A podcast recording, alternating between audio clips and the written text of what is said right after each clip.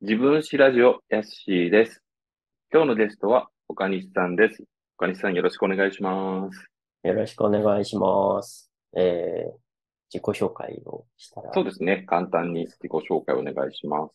えー岡西光太と言います。えっと、今はフリーランスで、えっと、街づくりとかコミュニティづくりのお手伝いなどをしております。はい。今日よろしくお願いします。よろしくお願いします。僕、あの、岡西さんとは、こうやって、二人で話すのは全然初めてですよね。そうですね。ね、今までは何度かいろんな場所でお会いをして、で、まあ、Facebook とかで繋がらせてもらって、岡西さんがやってる活動にすごく興味を持ったっていうのと、あと、岡西さん個人の、なんかいろいろやってる、その、考え方とか、なんか趣味とかね、いろいろうん、興味を持って、で、なんかこう、ね、突然連絡を して、ぜひ出てくださいって言ったんで、すごいびっくりしたんじゃないかなと思うんですけど、 そう、そうですね。そうですけねど、なんか逆に薄っぺらい人生だったらどうしようっていう。いやいやいやいやいやあのーあれなんですよ、この、まあ、自分史ラジオっていうのが、まあ、実はちょっとあの5月の間お休みしてたんですけど、また6月から第3シーズンって勝手に名乗って、えっと、配信をするんですが、もう、えっと、なんだろう、すごく有名な人とかって、インタビューをされる機会が多いじゃないですか。 はい。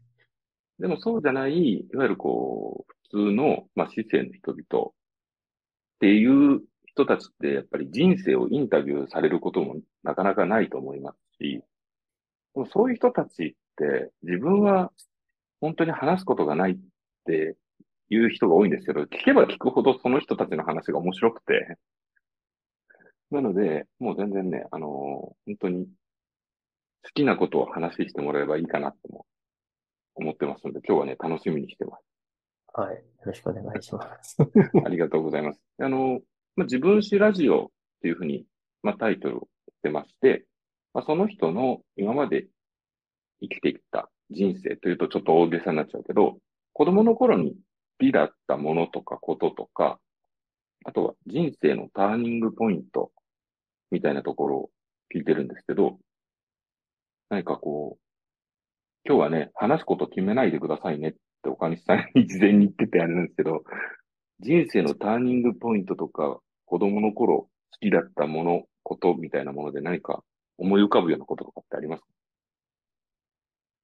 子供の頃好きだったもの、うん。何なんですかね。まあ特になければなんか子供の頃どんな子だったかみたいなのをだんだん、あの、幼少期からちょっとずつ聞いていくことも多いんですけど、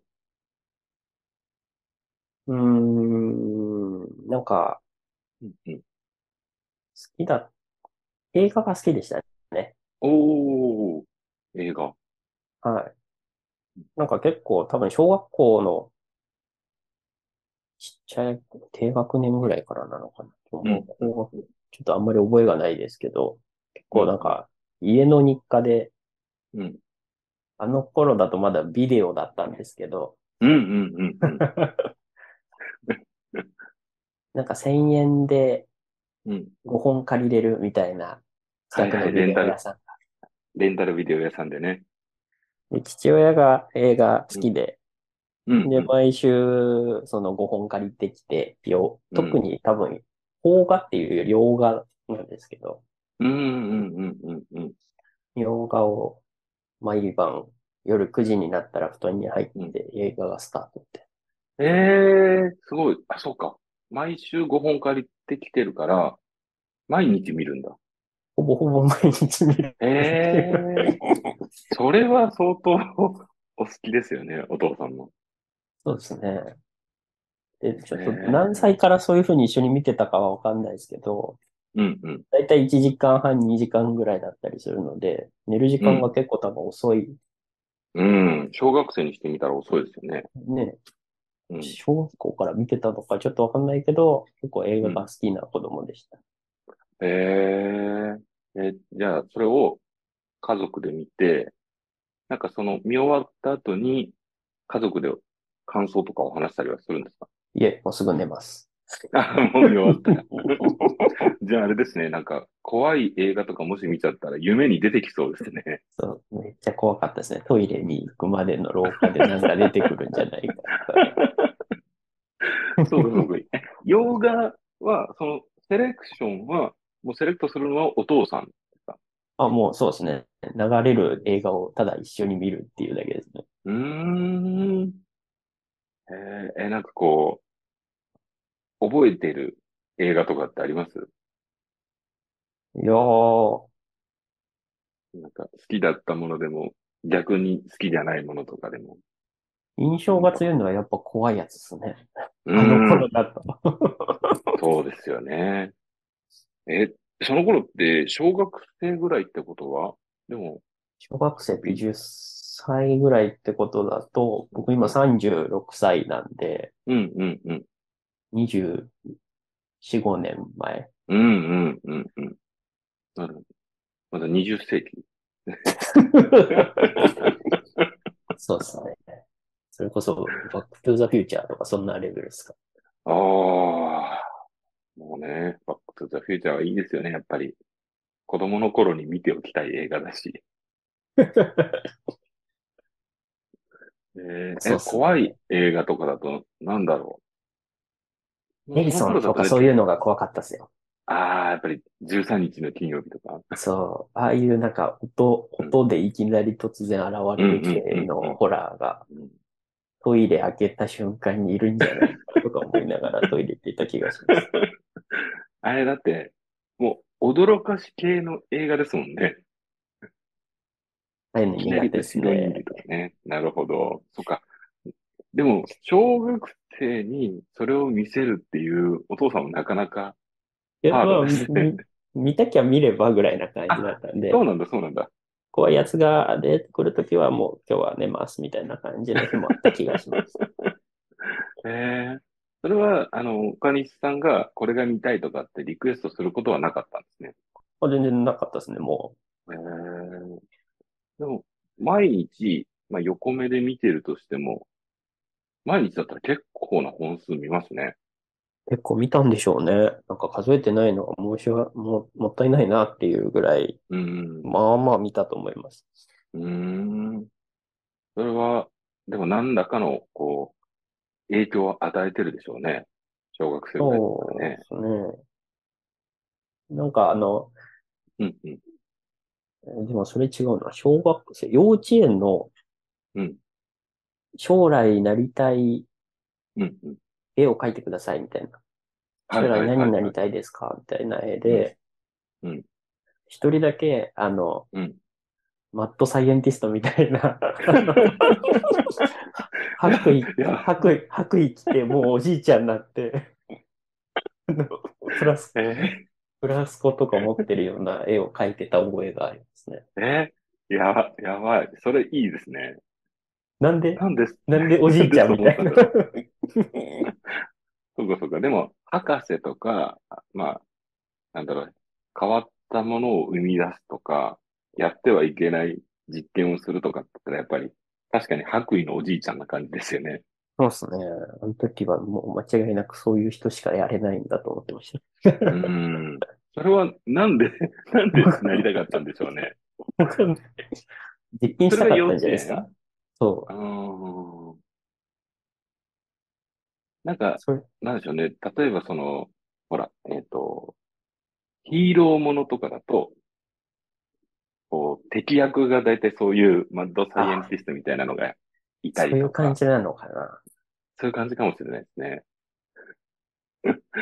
なんか、あの、戦隊ヒーローだったり、仮面ライダーみたいなものだったりとかって、そうですね。なんかそういう人が何かしらいますよね。ボスとか、うんうん、味方側のなんか司令官的な人もね、そんな感じだったりとかする場合もあるし。うん、うん。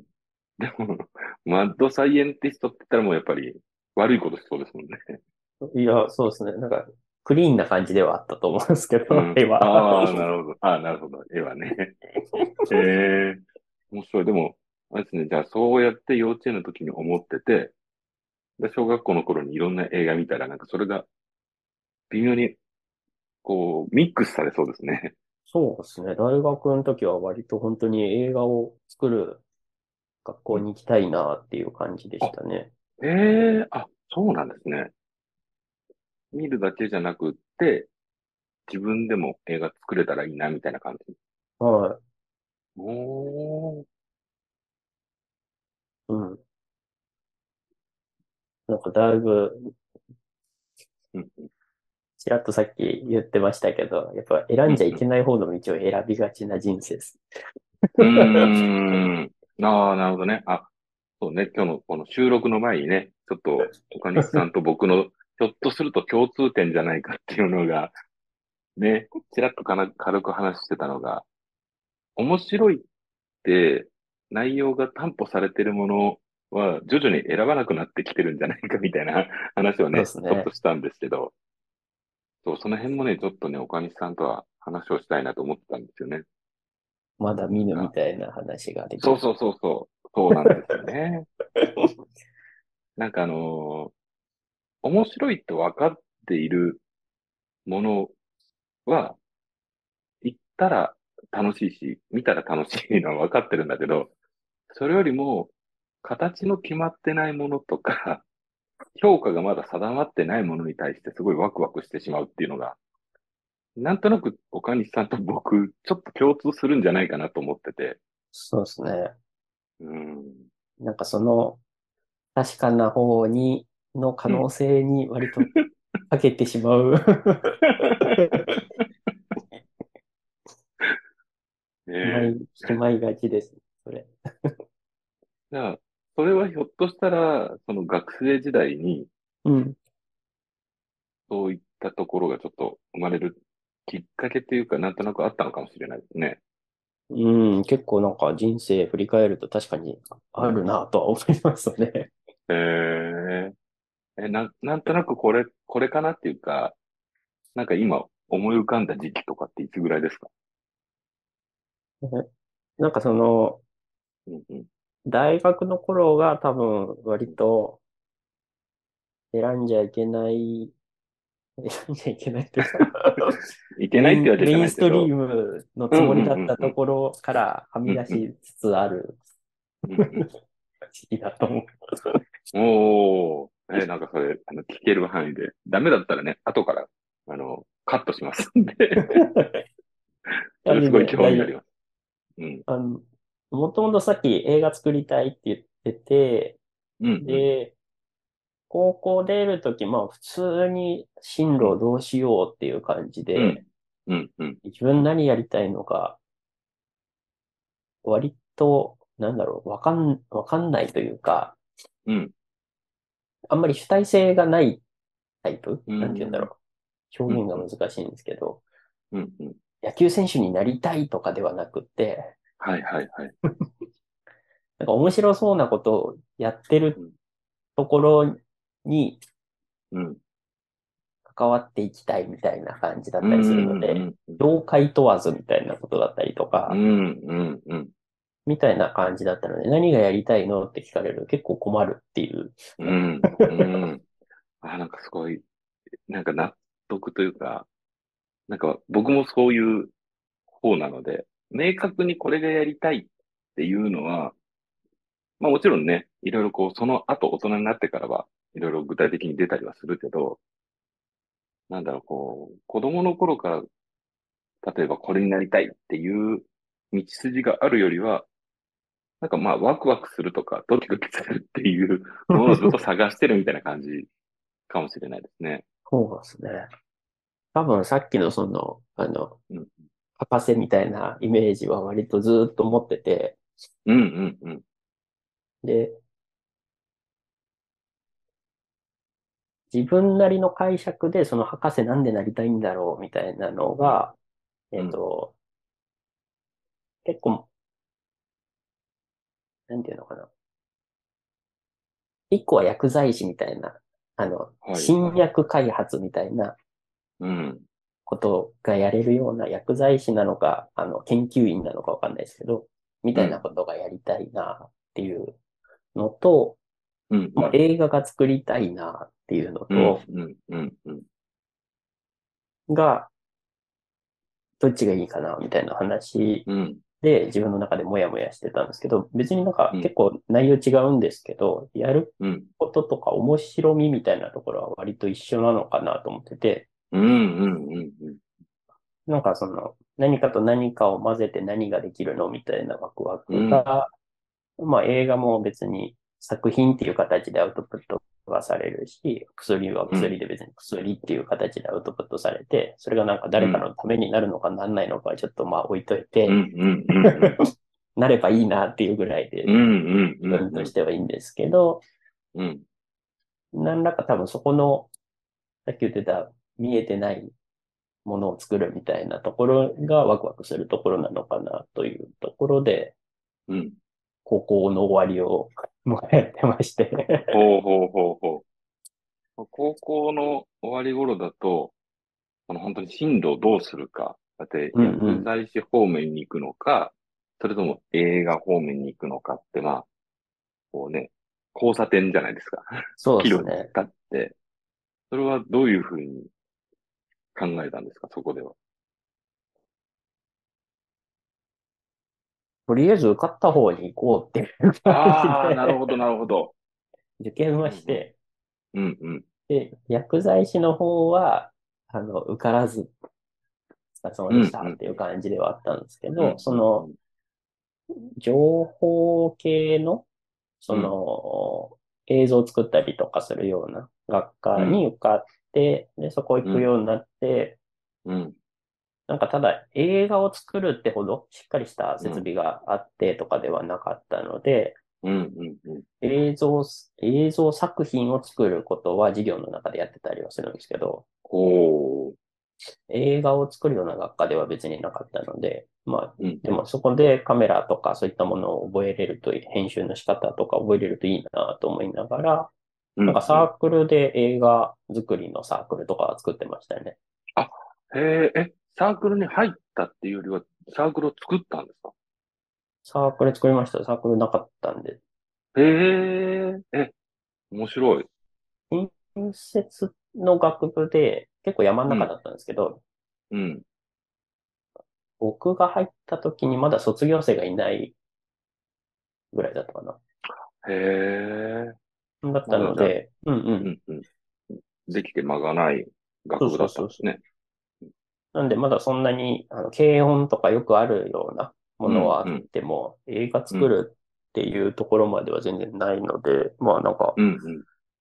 一緒の友達たちと、わーっと作ろうって言って。へえ、え、それが大学の何年生の時に作ったんですかえー何年生だっけ ?1 年か2年だと思いますけど。あおー。え、もう、じゃあ作るためのサークル。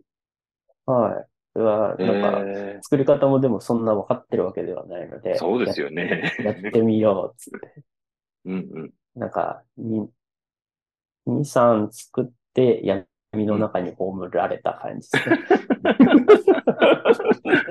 でも作っ、作ったんですね。ちゃんと。そうですね。作ってましたね。うーん。まあ、闇の中に葬ってるので、あんまり蒸し返していいのかどうなのかわかんないですけど、その内容ってどう、うん、ええーえ、ジャンルはどんな感じなんですかえーっとね、なんか場所までどっか行って撮るっていうよりは、そのうんうん学校の中がうんうんうん。カードキーで入れたんで、その当時、うんうん何時でも。うんうん。なんか学校の中を撮影しようっつって、うん。その時はね、何をしたっけかな。ドラマっぽいものと、ホラーっぽいものを、うんうんうんうん。を作っなんか、そうとかが流行ってた時代、なるほど。低予算まあまあでやろう。まあまあ、密室で、密室でできる内容ですよね、そうだとね。あれ低予算子でや供のろう。頃は、子供の頃は怖い映画が怖かったのが、 そうそうそう気がついたら、そっちの方に行ってる。いや、作るのって多分そういうことなんだなって思いながうーん。ホラー映画とかって作ってる側楽しいだろうなっていつも思いながら見てますよ。ら。うんうんうんうん。ですね。そうそう。だから、そ、んそれを楽しかった。編集するための、えっとうん、パソコンとかも、あの、学校のが使えてたりしたので、ああ、情報学部なんで。うんいうん。そうそうそう。すごい良かった。良い環境だなと思いながら。えー、え、岡西さんはそのサークルの中で映画を撮るときに、どの役割だったんですかまあなんか、まあ、いろ割いろとそこはね、やね。役割はもうフラットで、なんかやりたいうん人がやりたいことやるみたいな感じで、あの、演者さんやるのも別になんかそういう専門性ある人がいるわけではないので、うんうんうん。ちょっとみんなで、ちょっと出てみたいな。ええでもなんか、そういうものづくりのサークルとかって、僕はもう全然そういうのに入ったことがないからわかんないですけど、すごいなんか一体感が生まれそうですよね。みんな、友達とかの中で。そう、そう、そうなの。結構なんか、モチベーションがあんまり維持し続けるっていうのが難しいタイプなので、なんかそれが結構難しいなと思いながら。うん。で、なんか、やろうぜでみんなわーって集めちゃったんで、うん。すげえ映画が好きな子もいれば、割とうん遊ぶ感覚で入ってきてくれてる子もいるので、うん。 だからね、何、何が起こるかわかんないなって。じゃあ、そこのサークルの、えっと、長というか、収めてたのは、岡西さんがみんなをこう、まとめてたみたいな感じ。あとね、3人ぐらいで一緒に作って、やろうんう、映画が好きなメンバーがうん。で、そこの3人が一応共同代表的な感じでやってたような覚えが、ちょっとあんまり詳しく覚えてないですね。うーん。でもやろうぜって言ってたような気がします。へえ。が、いいですね。こういうものを作り出すみたいな学生生活ってなんか、ちょっと羨ましいなと思う。 いや、もう、うんどこにもないから、もう作ったものを。いそれ誰かは持ってるんじゃないですかね。や、でも誰か持ってるのかなとか言いながら、うん。見当たらないんで、だ、多分もう闇の中でいいと思います。そうか、大学生、そうか、パソコンで編集してるからもうデジタルですもんね。そうですね内容も。うん、テープじゃない。ね。そう。テープもやってみたいなと思ったんですけどね。うん。あれはあれで大変みたいですね。なんかやったことある人に話聞くと。楽しいとは思うけど、疲れるんだろうなとは。うんえ、そのサークル は、もう、大学卒業するまでやってたんですか2年はやってたけど、3年、4年とかまでは続けてたのかな。ちょっと覚えがないな。うん。じゃあ大学時代は他にもいろいろやってたんですかねその活動以外に。そうですね。うんうん。なんかあの、うんまあ、映画が撮りたいっていう話で大学入ってたりするんですけど、うんうん。 2年生、大学2年から、えっと、ゼミ研究室を選べる形になるんですけど、うんうん。ここが、えっと、情報なんですけど、メディアうん。の学科で、うん。なんかアート系に行く人と、えっと、プログラマー、工学はいはい。系に行く人に分かれるんですよ。うん。で、半分ぐらいはプログラマーっていうか工学系に行って、半分ぐらいがアート系行って、僕はアート系の方の研究室でうん。映像かなって思ってたんですけど、うん。なんかあの、ちょっと異質なうん、近接だからなのかわかんないですけど、あのうん、映像とかうん写真とか音とかうのん研究室が並んでる中に、えっと、うん。多分一応映像の枠組みではあると思うんですけど、あの、ワークショップをやるような 研究室があって、ワーク、え、ワークショップがメインの研究室なんですかうんと、メインは、えっと、映像を、結婚式の映像とかわかりますはいはいあの、はい一わかります日の振り返り映像みたいな。はい。あの、お開きの直前にあるやつですよね。こう、エンドロールみたいな感じ。そうそうそうそうそうそう。ああいうのを、なんかイベントの時に、当日撮影して最後の振り返りを促すためのリフレクション動画を作るっていうのが多分研究のテーマにはなっていて、おー、面白い。なので、そこを、ただやってることは、あのうん、半分ぐらいは場作りもしてて、うん、うん。場作りをする中でその映像も撮って振り返りまでのデザインをするみたいなことだったので、うん。うん散々映画が撮りたいとか言ってるんですけど、そうんこで道を達成 する。そうか、そうか、その、フィクションという、まあ、ね、まあ、映画もいろいろあるけど、いわゆる物語を作るというよりは、まあ、ドキュメンタリーでもないし、まあ、本当にワークショップとしか言いようないですよね。そうですね。その時まだワークショップっていう言葉もあんまり普及してなうくん、そうかも。ええで、大学1年の時っても結構全国からいろんな人が来てたので、うん、誰、まあそんなにすぐ、あの、共通の授業があるわけでもなかったりするので、うん、必ず毎回一緒の人たちが一緒に並んで参加するとかっていうわけでもない授業の方が多かったので、あんまり友達がすぐできないっていうのも、多分学校側の課題みたいなのとしてあって、うん、うん、で、その先生たちの授業が、えっと、うんまさにそのワークショップ形式の、うんと、体験で、なんか、うん、まあ、ちょっと学びを促すみたいな授業だったんですよ。うでーん、最初に参加し、授業の、1年生の本当に1回目の授業の時に、うん、なんかアイスブレイク、今で言うアイスブレイク、うん、あの、ちょっと緊張をほぐすための遊びみたいなやついはい。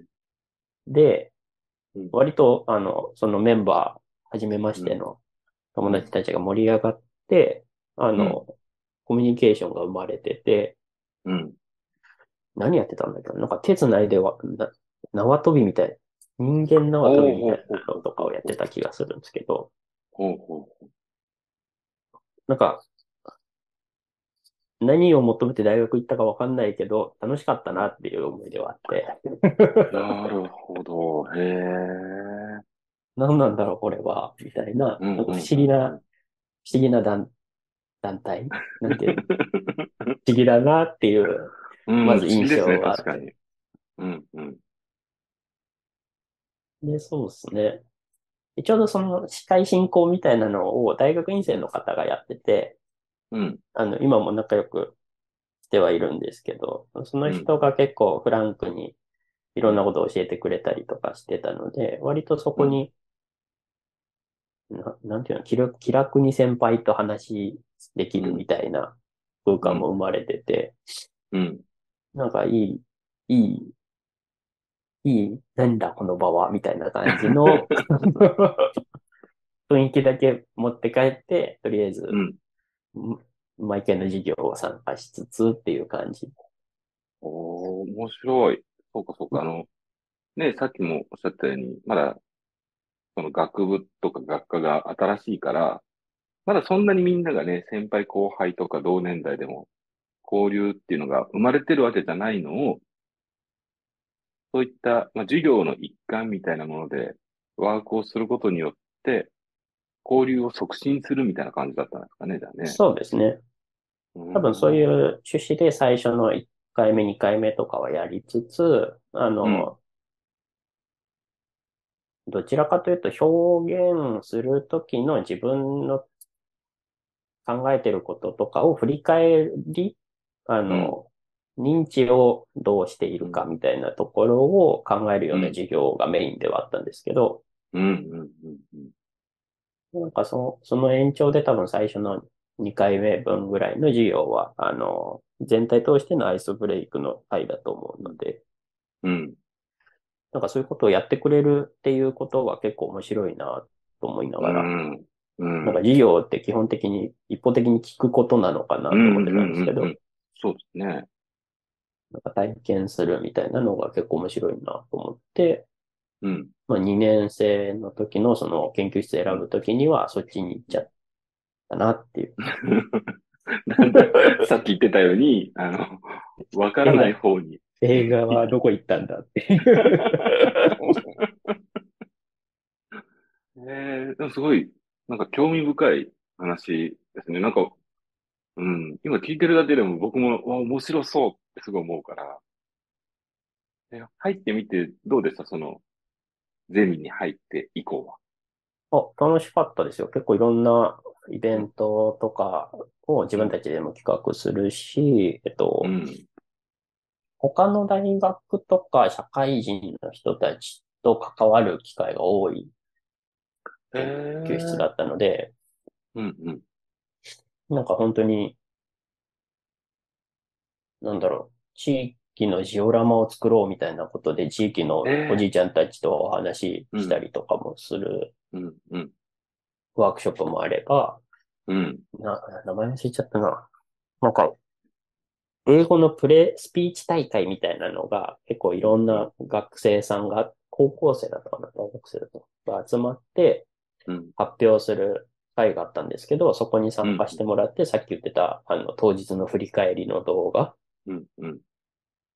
をその場で編集したり、あの、ヒアリングしたりみたいなことしながら、うんうん編集、編集チームですね、もう完全にそのうん。うん。時は。うん。うん。うん。で、あの、関わらせてもらったりとか、うん。あとはなんか、ワークショップコレクションって言って自分、なんか本当に100、に100、200? 今でもずっと続いてるのかな。うん僕の時は慶応大学に行ってたんですけど、今多分青山学院とかなのか。で、えっと、うんキャンパスを借りて、うん2日間ぐらいで、本当にキャンパスの中でいろんなワークショップの体験ができる出店者さんがバーッと並んで、へえ。で、その時に子供たち、家族連れみたいな人たちがめちゃくちゃいっぱい来て、うん。あの、一日ワークショップしながら楽しめるみたいな。へえ。また、あれですね、そういう学祭みたいなものとはちょっと違って、いろんな人が参加できるっていうことなんですね。そうそうそうそえう。ー今面も白多分ねそ続いてて、うん、結構楽しいですね。う。へえ。なんか、その研究室自身が、すごく、尖ったことをやってるというか、そんなゼミとかあるんですね。そう。なんかね、すごいですよね。ね全然そそれうっていうことを知らなかったから、そうそでれすねまでどうは。どういうジャンルっていうか、どういう 学問になるんだろ一応なんか認知科学っていうところあはいの、はいえっと、分野ではあって、先生としては。う。うんうん。ただなんか、どういう分野なんですかね。認知科学か。そうかそうか。そういう面で調べるといろいろあるのかな。なんか全然僕は初めて聞きました。そういう、なんかゼミでね、ワークメインでやるみたいなのって。うんうんすごいいいですね。本当に座学とかだけより、その、みんなでちゃんとコミュニケーションを取らないといけないし、やっぱり、その、ね、例えば一日ビデオを撮って編集するっていうのでも、やっぱりみんなで役割分担して協力してっていうのも必要だし、出てる人たちとの関係性も築きながらっていうことだから、すごい成長できそうだし、そうですね面白そうですよね。今多分、そのビジネス学科とか、うんうん。デザイン系の学部もそうなのかな。結構その、プロジェクトを自分たちで立ち上げてやりましょうみたいなうんこととかは割とう今ん学校でも多かったりするので、その時うに、んまあまさにそのコミュニティというか組織をどうマネジメントするかみたいな話は出てくるのかな。で、多分今の仕事はそういったところからうん始まってるのかなっていう気がしますね。へえ、面白。すごい、なんか、なんですね、こう、あんまり話すことがないみたいな話最初にしてたけど、なんか、マッドサイエンティストから、その大学 のゼミって、なんかちょっと繋がってるような風に聞こえましたけどね。ああ、よ、よかったです。ねえ。えーえ、あれですか、その、お仕事の話とかもちょっと後で具体的に聞いても大丈夫ですかあ、はい。ねえ。ちょっとじゃあ、あの、前半はこれぐらいにして、ちょっと後半は、今されてることとかも含めて、まあなんか昔の話とのつながりみたいなものがもしあったらなんかいろいろ聞きたいなと思ってるんですけど、はい。僕あの、岡西さんのその、ね、今やられてることとかもね、僕もなんか、分かってるようでも全然分かってない ところもあって、 なんかいろんなことやってる人だなっていうふうに思ってるんで、自分でも何やってますって言い切れない ですから。そうでしょう。いやだからね、それもあって、すごいなんか興味はあるんですよね。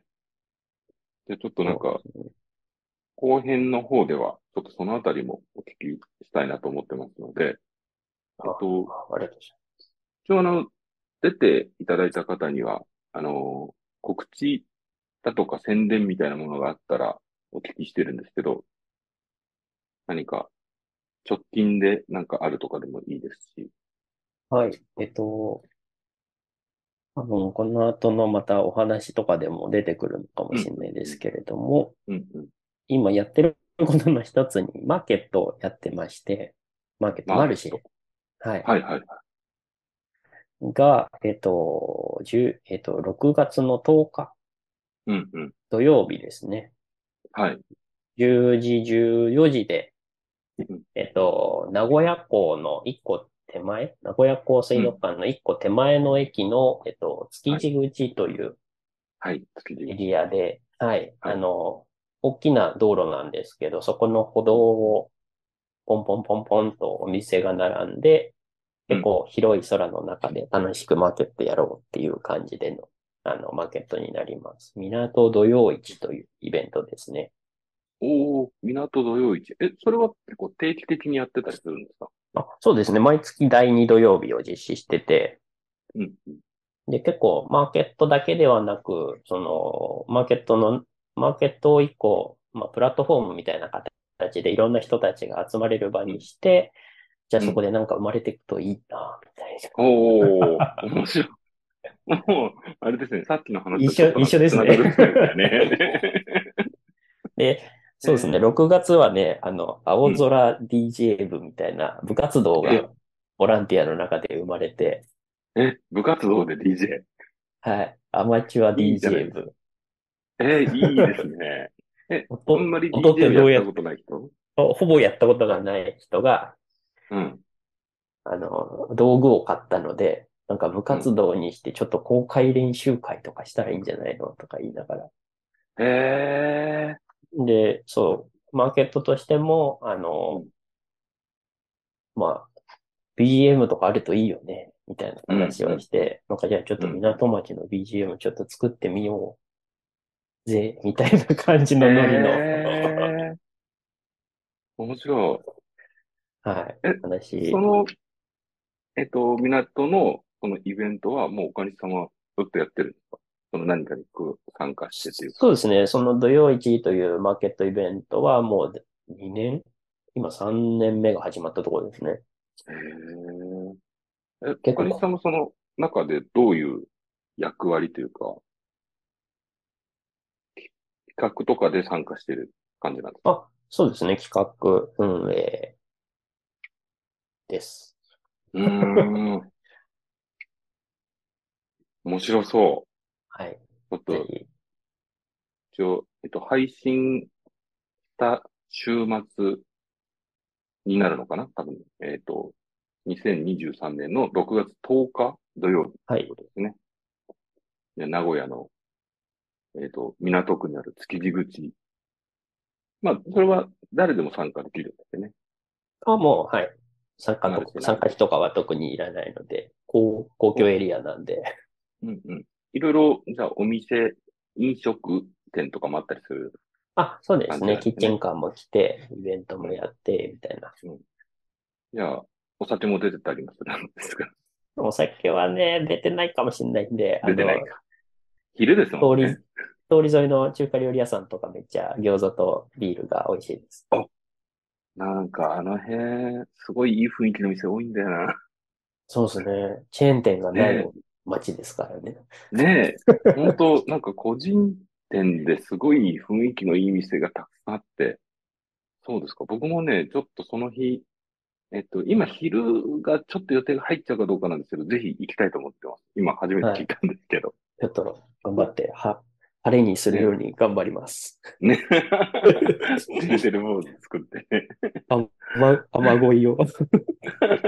め雨っでちゃも、雨じゃないですか。ああ今ね、天気予報だと確か土曜日雨ですもんね。そう、一週間ずっとあれですね。なんか天気ねがもう不安定ですね。ちょっとね、梅雨に入った地域もあるみたいですし。え、雨でもやることをやるそうですね。えっと、ショーは結構、ただなんか、ちょうど今日の収録日みたいな、うんうあん。の、大雨だと、うん。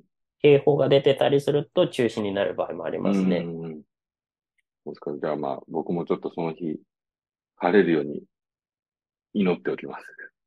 割と、あの、2年間やってそんなに雨ないんで大丈夫かなと、ああ、勝手じに。ゃあ、ね。じゃあ大丈夫でしょう、多分。そうですか。ありがとうございます。じゃあ、はいまたあの、この続きは後編でお聞きしようと思いますので、ありがとうございます。Uh, ありがとうございます。はーい。